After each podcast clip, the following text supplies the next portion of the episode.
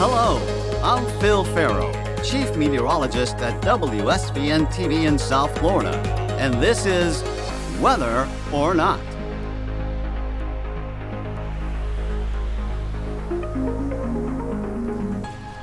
It's the weekend. You go to the beach, find a nice spot in the sand, and just before you hit the water, you notice flags flying at the lifeguard stand. Red, purple, et cetera. What do they mean? Meteorologist Erica Delgado goes to the source. Hi, South Florida. This is Lieutenant Stoyanova with Miami Beach Fire Rescue, Ocean Rescue Division, hoping to keep you safe when going to the beach and before going into the water. Plus, Saildrone's in the news again. Meteorologist Vivian Gonzalez with the update. Brian Conan, Vice President of Ocean Mapping, joins us on this week's Weather or Not to talk about the Saildrone headquarters, Saint Petersburg, Florida, that will be responsible for all of ocean mapping. Weather or Not will be right back with the beach flag story. The best app from the best weather team is right here. Seven's Hurricane Tracker app. Get the latest forecast models. My Seven weather blog. And of course, Seven's cone on your phone. It's yours free from the Storm Station. Seven News. Whistles blown at the beach, a nice breeze, hot sand, and picture-perfect weather. All things we experience on any given beach day and bring back memories from when we were children. Except now you reach the sand and you see those beach flags waving high on the lifeguard stand, but unsure of what they stand for. What exactly do they mean? While many of us, myself included, ignore the flags at our local area beaches, we should pay extra close attention to what each flag color means before getting in the water. They could actually save our lives. The Seven Weather Team is diving a little farther to get all the details on each of these beach flags. Take a listen. And joining me today is Lieutenant Desi Stoyanova from the Miami Beach Fire Department Ocean Rescue Division to explain all of the beach flags to us. Hi, Desi. Thank you so much for being here with us today. Hi, Erica. Thank you so much for having me in your podcast. And actually, I should refer to you as Lieutenant Stoyanova. That's the proper way. But thank you so much for being us. Uh, of course, we have the summer season right around the corner, and we here in South Florida, we have weather where we can be at the beach at any given time of the year. And many of us have seen these, these beach flags hanging from the lifeguard stands, and a lot of them just really don't know what they mean. So let's just clear all of that up for everyone that's listening today. And, and we'll start with the purple beach flag, which is one of the flags that many of us see at our local area beaches, but we're not really familiar or sure of the meaning. Can you tell us a little bit about the purple beach flag? And does that mean it's safe for the general public to go in the water when it's visible? The uh, purpose of the purple flag is to notify the public about dangerous marine life in our open waters. We are specifically talking about jellyfish and Portuguese man-of-wars. Those are the two types of marine life that we, the lifeguards, warn the beachgoers about uh, because we do not post flags for predator fish, which is a very common question. But the probability to get stung by a man of war is far greater than being harmed by a predator fish. And this is something very common we have from um, the beach patrons. When they see the purple flag and they ask us about the meaning, um, and when we say it's about dangerous marine life, and they automatically think it's about predator fish. But then we go on and further explain that it's about moon jellyfish and man-of-wars. And uh, the purple flag at Miami Beach will be flown together with the yellow flag, and I will later explain why when we get to the meaning of the, of the yellow flag. Um, also, what I would like for your listeners to know is that um, usually during the summer seasons, we have the regular moon, moon jellyfish. And the season for man of wars is from November. It can drag all the way to the end of May. Oh, wow. So so it's not, and like I mentioned before, it's our, our beach season isn't necessarily just during the summer, but as you can see, even through um, through the winter months all the way into May, we could see these uh these dangerous marine life. Now, I know you talked about the purple beach flag um, being hung up with another flag, and we'll get to the yellow one. But let's start off with the green beach flag, which is probably a given for many, but just given its color. But for those who are not familiar with beach flags at all, can you explain to us what the b- green beach flag represents and if it means if it's safe for the general public to go swimming when we see it at the lifeguard stands? Absolutely, Erica. You guessed that correctly, that the green flag is probably familiar to the public because one can associate it with a green traffic light. And in fact, uh, when we teach the children during career days, when we visit the schools and we want to teach them about uh, water and beach safety, we do tell the children that uh, one way to remember uh, the flags is very easy, because they can associate it with the meaning of the traffic lights. So yes, the green flag means low hazard and calm conditions, but because we talk about open water, which is a nature that we have no control over, low hazard doesn't mean that everyone is safe. We still advise the beach patrons, of course, to be careful and swim near a lifeguard, and um, also better don't go far from shore if you can't swim. The calm conditions uh, designates that there are no rip currents per se, but there are still deep waters where anyone can get in trouble. So we still want the public to be aware of that and to be safe. Of course. So then the green beach flag, even though we are expecting calm conditions that day, one should exercise caution when going into the water, whether you're a strong swimmer or not. Absolutely. Earlier, you mentioned that the purple beach flag, which is for the hazardous marine jellyfish or could be in the water that could actually sting you, you mentioned that the possibility of that one being waved with a yellow beach flag. So can you explain what the yellow beach flag means for us? Of course. So the yellow flag means uh, medium hazard with moderate surf and currents. It advises the public to be cautious exactly because there are currents, and if you are a non-swimmer or if uh, you don't feel that you're a strong swimmer, it is always a wiser choice to be in a protected beach and to stay close to shore regardless of the swimming level of the bathers. And because the yellow flag, like I said, means cautiousness, when we fly purple flag, we fly it together with yellow, which Uh, you know, the color suggests would mean be cautious because of jellyfish and or man-of-wars present.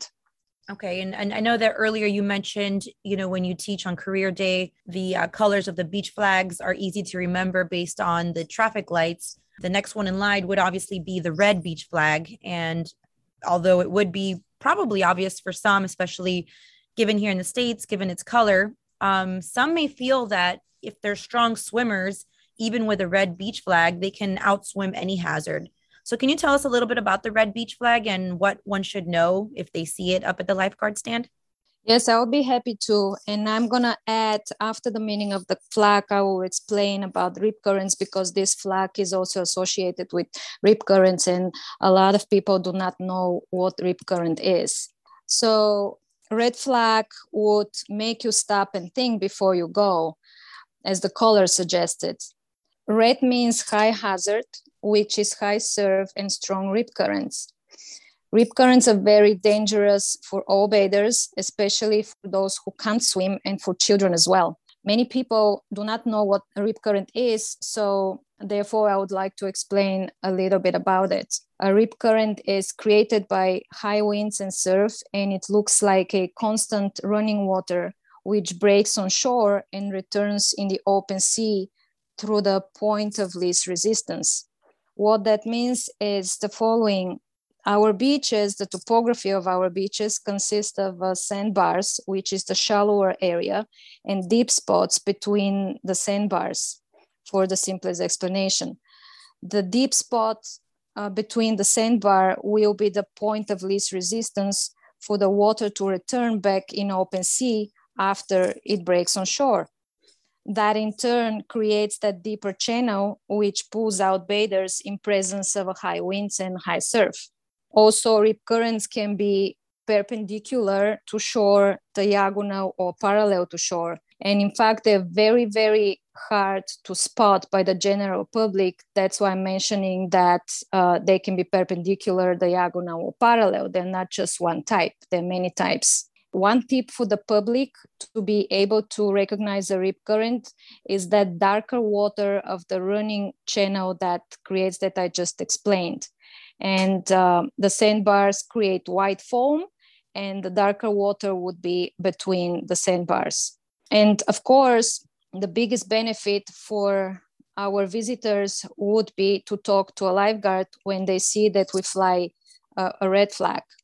And uh, also for the general, as a general rule, for the public, regardless of the flag for the day, it always is a good idea and a wiser choice to swim near a lifeguard. And if in doubt, do not go.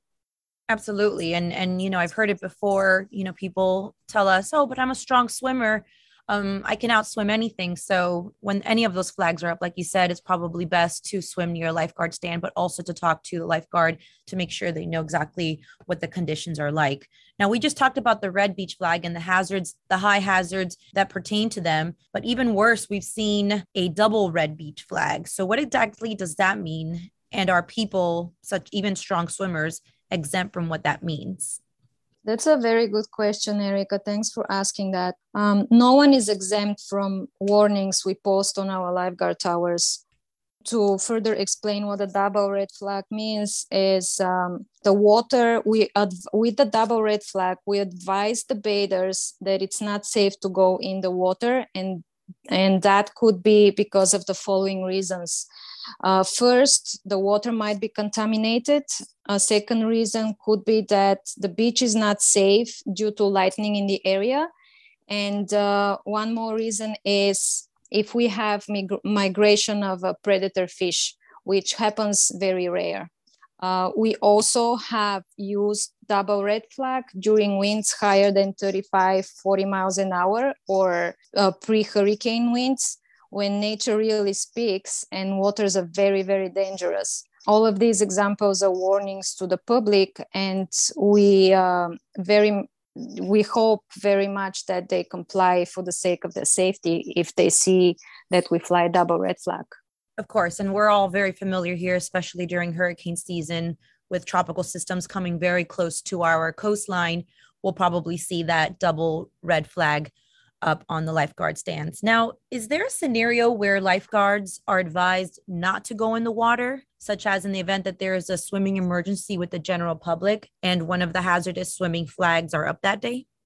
Good question, Erica. The only situation a lifeguard may choose not to go on a rescue would be if uh, the lightnings are falling left and right, so to speak. But then yet again, if we have such a weather, the lifeguards would be clearing the water in the beach because it's not safe for bathers to stay out in the open. And, you know, I've been in this career for twenty years, and I've never seen or heard a lifeguard not responding to a rescue because of a danger, say a predator fish in the water, or there's lightning in the area. I couldn't imagine someone wanting to to stay in the open in South Florida during such weather. I think this would be the biggest hazard for a lifeguard if a lifeguard has to choose, should I go or should I not? Of course. But yes, but again, you know, lifeguards are very proud of their profession, and they are always ready uh, to save a life, and they do everything possible to help the beach visitors. So yeah, like I said, I've never, I've never seen or heard about um, a lifeguard not wanting to help. Well, proud of their profession, as they should be, as they continue to, as you all continue to save lives day in and day out. And we, you know, we see the stories, we run the stories a lot here in the, in, at the station, just, you know, high risk of rip currents. And there's always someone that unfortunately could get stuck in it. And And and your lifeguards, you guys go in there no matter what. So definitely should be proud of your profession. Now, is there anything that your department would want the general public to know before heading to local beaches or getting in the water? I know you mentioned talking to lifeguards first. I would say we would like the public to touch bases with us, the lifeguards, about the beach conditions for the day, what is permitted on the beach and what is not. Even though we have the flags as a warning at our lifeguard towers, it is always safer to talk to a professional, by my opinion. And in doing that, the beach patrons will have fun and enjoy themselves while being safe. And this is what we really want. And also maybe I would add to um, also check the weather before they go out on the beach, listen to the news, because I know the news also announces when we have strong rip currents so that the public would be safe. Maybe to be mindful of the environment as well, because nowadays we have to protect, protect our environment. Um, for example, don't bring glass to the beach, use less plastic materials. And if you're um, on a boat on your leisure day, one should gather the waste and bring it back and dispose it properly instead of um, polluting the ocean. This would be a really good message for the public, I think. Also, something worth knowing for the public to know is how to treat a jellyfish sting. If it's a regular moon jellyfish, the sting is actually not hurtful, it's more bothersome. And um, we would like the public to know is to for them to always go to the lifeguard tower. And uh, our treatment is we spray them with a vinegar, and um, we tell them that it will take usually about twenty to thirty minutes for the sting in itself to go away. They can safely go back to the water. On the other hand, though, if it's not a jellyfish, if it's during the man-o-war season, the treatment for man-o-war season, for uh, uh, being stung by a man-o-war, it's a little different. And it really, it depends on each person. Throughout the years from practice, we found that adults and children react differently because children are very much afraid of pain. And when you get stung by a man-o-war, it is actually painful. And what helps them is when we apply a cold pack on the site of the stinging, which numbs the area a little bit and it eases them. But anyway, the first thing, if somebody gets stung by a man-of-war, is to go to the lifeguard. And what we do is we take a glove with glove hands, we take the um, tentacles off the skin. And after that, uh, we ask them if they would like to be sprayed um, with vinegar because everybody reacts differently. We ask them for a choice of a cold pack or a hot pack. And children usually choose cold for the reason I said, and adults would prefer warm. What the warm pack does is it warms the skin, so it opens up uh, the arteries on the on, that are superficially on the skin. The pain goes away faster. And we also advise them it's better to move than just stay in one place. Now, do people usually, do people new, normally know if they've been stung by man-of-war or just a regular jellyfish? Or is that something that the lifeguard uh, usually tells them one way or the other? They would know because the man-of-war stinging is very different. Not very, but it's different uh, pain-wise from the regular moon jellyfish. And whenever we have the season from November to the end of uh, May, we uh, when they come to us and they tell us, hey, uh, we got stung, we ask them where and we look at them. And uh, sometimes, most of the time, actually, they realize and they're like, because it's so painful for them. Mm. But in the in the cases when they don't realize, we look at them and we see the site of the stinging, if there is any tentacle still there, because it keeps stinging until you remove them. Wow. Well, that's that's very interesting to know, and definitely something that the South Florida community should definitely know before getting into the water. So thank you again for sharing your knowledge with us. Very helpful Absolutely. Information. Thank you. So the Seven Weather team would like to thank the Miami Beach Fire Department Ocean Rescue Division, and of course, Lieutenant Desi Stoyanova, for taking the time to explain what each beach flag means and their daily tasks of putting their lives on the line to keep us all safe. So thank you from the bottom of our hearts, and thank you, Lieutenant Stoyanova, for joining us today. That's all for today from the Seven Weather Team. I'm meteorologist Erica Delgado. Thank you, Erica. Saildrones when we return. Severe weather can strike any time, and when it does, Seven's got you covered twenty-four seven. We'll see storms developing. We have a long line of rainfall here. We are the Storm Station, Seven News. Today on Weather or Not, we talk about Saildrone's new headquarters here in Florida. And we are talking to Captain Brian Conan, who has served twenty-eight years in the U S Navy in posts including Director of the Maritime Safety Office at the National Geospatial Intelligence Agency, Superintendent of the U S Naval Observatory, and Commanding Officer of the Navy's Fleet Survey Team. Prior to Saildrone, he was Director of the Hydrographic Science Research Center at the University of Southern Mississippi. He is a chartered marine scientist who serves as editor of the International Hydrographic Review. And this is exciting news. Are you based here in Florida? Um, I am not. Um, I actually live over near New Orleans. Okay. So Saildrone is opening up a headquarters in Florida. Can you tell us a little bit about the location and why you chose that location?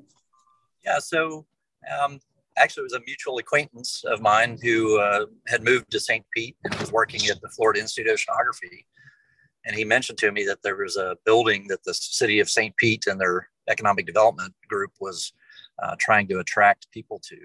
Um, I was visiting and we went and took a look at the building, and we had been looking at Saildrone for somewhere in the Gulf to operate from. And it made a lot of sense. The facilities of that building right on the water uh, had a large uh, bay that we could work on the drones. Um, just a great location, plus the other tenants in the building. So the Maritime and Defense Innovation Hub there has a lot of really interesting tenants who are in, thinking in the maritime space. And, and so there's a lot of collaboration potential as well. Um, not to mention the collaboration potential with University of South Florida, F I O, and other colleges and universities there in the, you know, in, in the Tampa area. It's just kind of a a, a nice area. Plus, uh, you add in the NOAA group that's there, U S G S. Um, it just made a lot of sense for us uh, to to locate our our kind of our Gulf headquarters there. Last year, I was able to talk to Andy when Saildrone was launching, and I was able to speak to an expert from NOAA once those first images came in from the Cat four hurricane. And it's incredible what a Saildrone can accomplish. And the fact that now we have a Saildrone headquarters here in Florida for all of ocean mapping, that's a huge deal. So I'm super excited about that. Right. We are too. You know, there's so much interest and, and funding now going towards ocean mapping in Florida. And when you look at the Gulf Coast side of Florida, much of that continental shelf has not been mapped. Um, and the reason is it's really shallow. Um, so it takes a long time to do with a traditional ship, and it becomes very expensive. Um, but now, you know, we have the capability to go out and do this ocean mapping with, you know, with drones that uh, don't care how long they stay at sea. They, they're, you know, and they can they can do the work at a much lower price point. So um, combine that with, you know, the hurricane missions and um, other access to not just the Gulf, but also the Caribbean. Uh, we really think this is going to be a great spot for us to, you know, not only deploy drones, but also to bring them in and service them, and then work with partners on, you know, internships and build our presence there in Saint Pete. Now, can you explain to our listeners why is ocean mapping so vital to us? Right. So only twenty percent of the um, world's oceans have been mapped. And so we really don't know what's down there. And when you look at the state of Florida specifically and the waters around it, we're always trying to understand uh, what the, you know, the what we call the benthic environment, or what the what's happening on the seafloor, whether it's corals or fishing areas. Um, so there's a lot of reason to do it, from a natural resource, from a understanding uh, the ocean. But even more importantly, I think in Florida, it's to basically help us better model what is happening to the ocean and tie that into coastal resilience, level rise, and storm surge. And so if you don't have the good bathymetry or the good ocean mapping data, you can't actually do good modeling. And that's what I think is really going to pay off for Florida in the long run, is that type of, of work. And how long do you think the mapping is going to take? that's a that's a great question.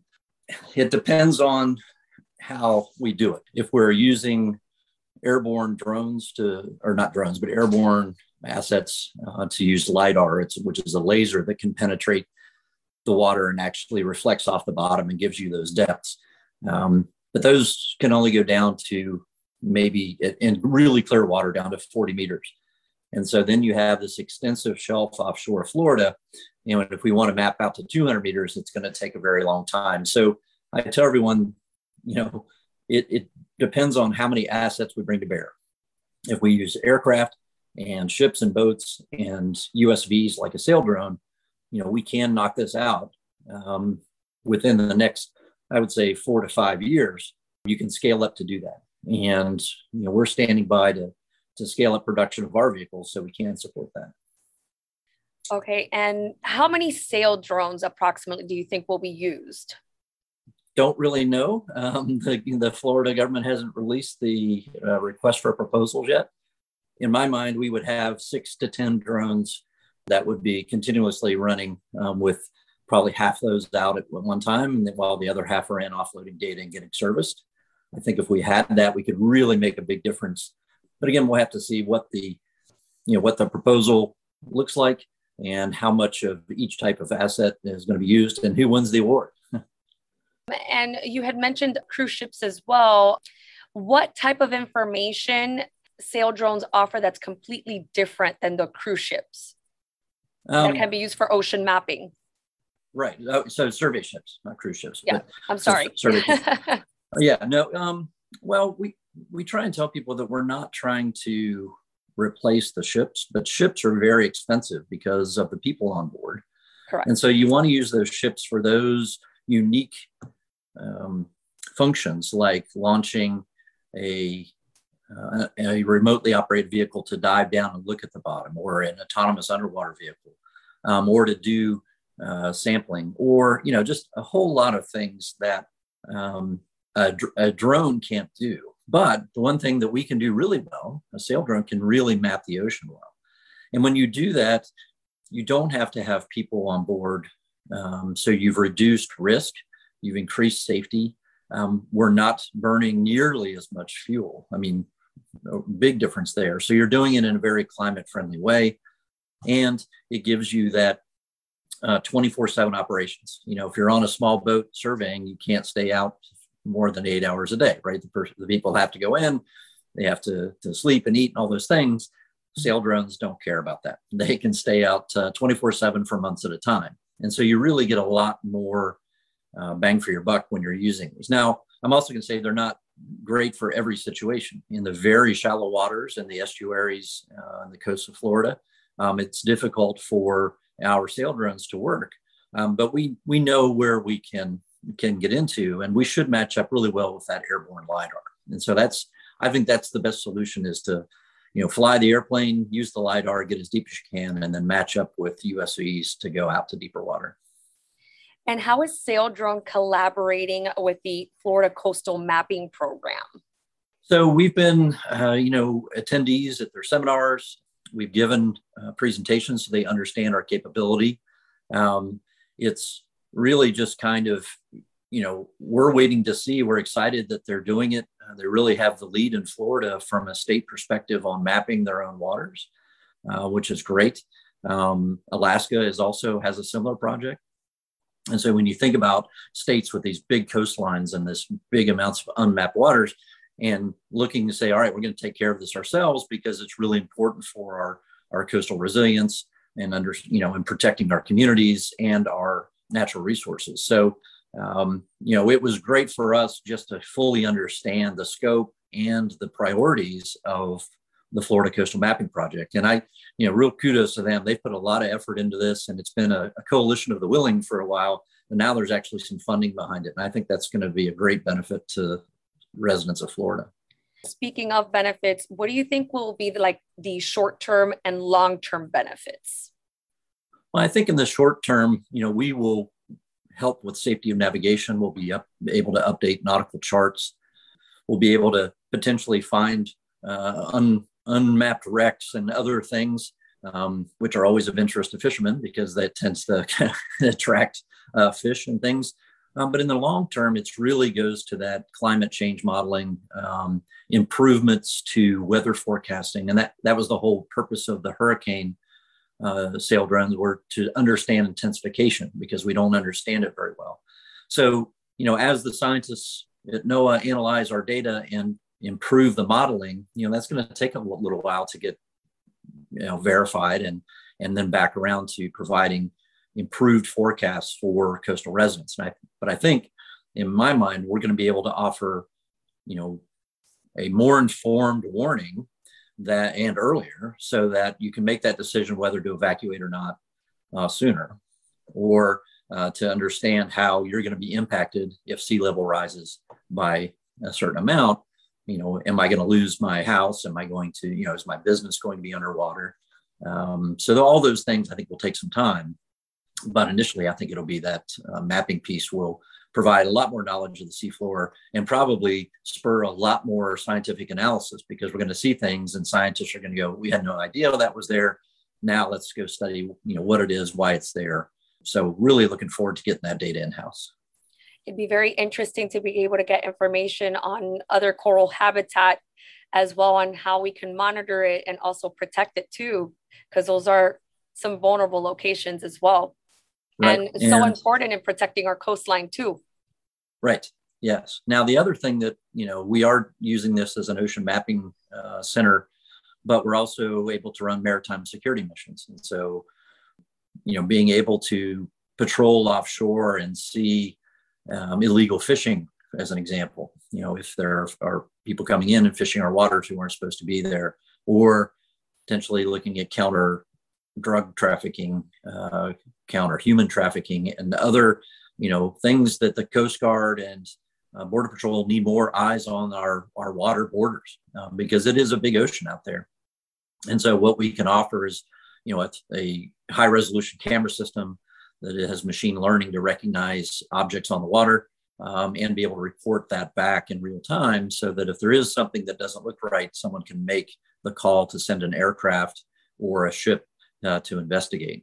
Um, and I think that's, you know, really important, especially when you look at Tampa and the amount of uh, shipping that goes in and out of Tampa. It's a huge port. And so really, really looking forward to kind of demonstrating that capability, and then participating with, you know, both Coast Guard, Border, uh, Customs Border Patrol, and the military in protecting our waters. Can you describe to our listeners Florida's blue economy, the importance of Florida's blue economy, and how can we protect it? Yeah, I mean, the obviously, uh, when you look out at what happens around Florida, starting everything from recreational fishing to commercial fishing to cruise lines, um, offshore aquaculture, some potential for uh, some offshore wind maybe down the road, the, the Navy Uh, that's there, the Coast Guard that's there. There's so much in just tourism in general, and scuba diving and all those things that that folks like to do. You know, that's all blue economy.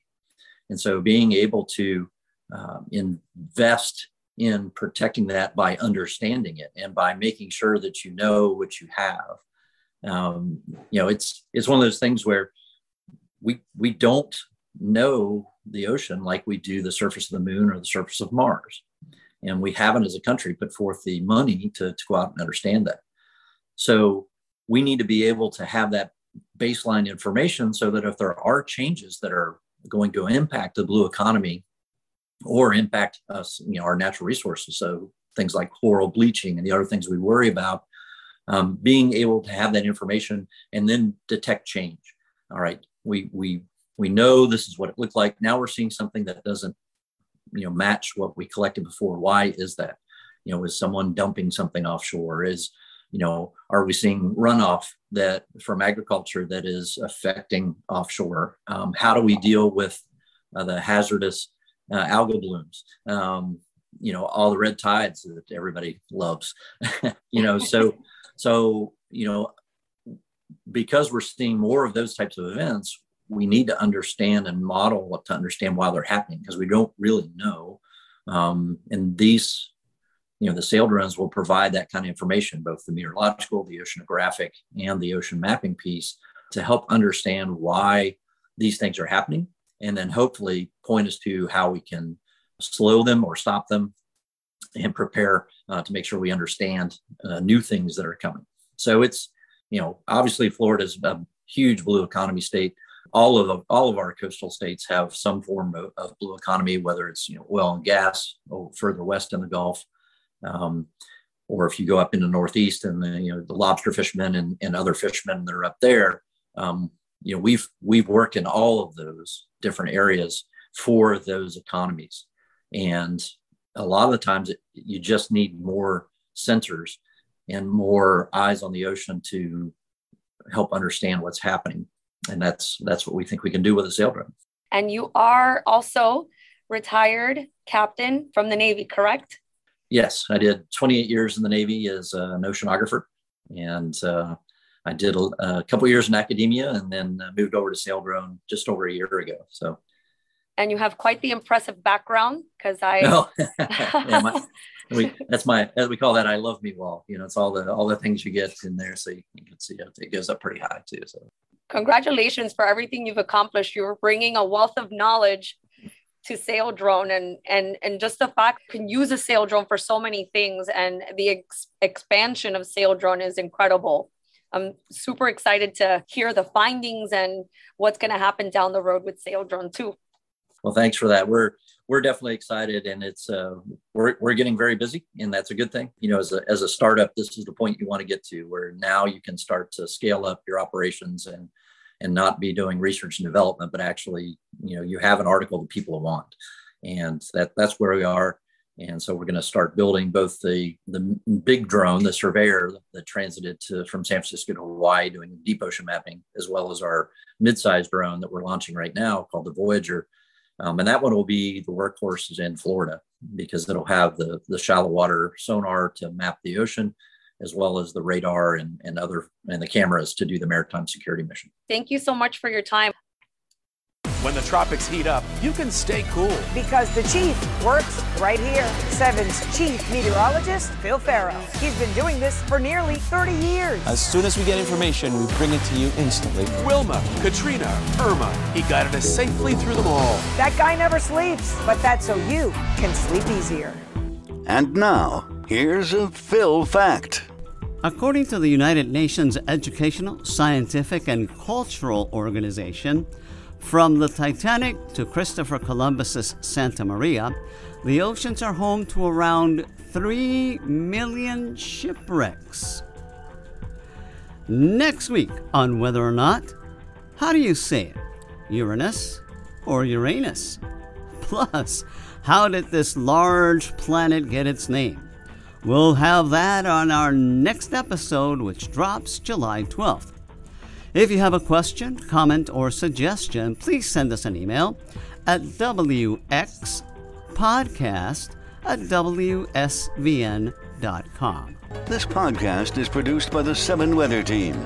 Original music by Chris Crane, with technical support by Stephen Sahas.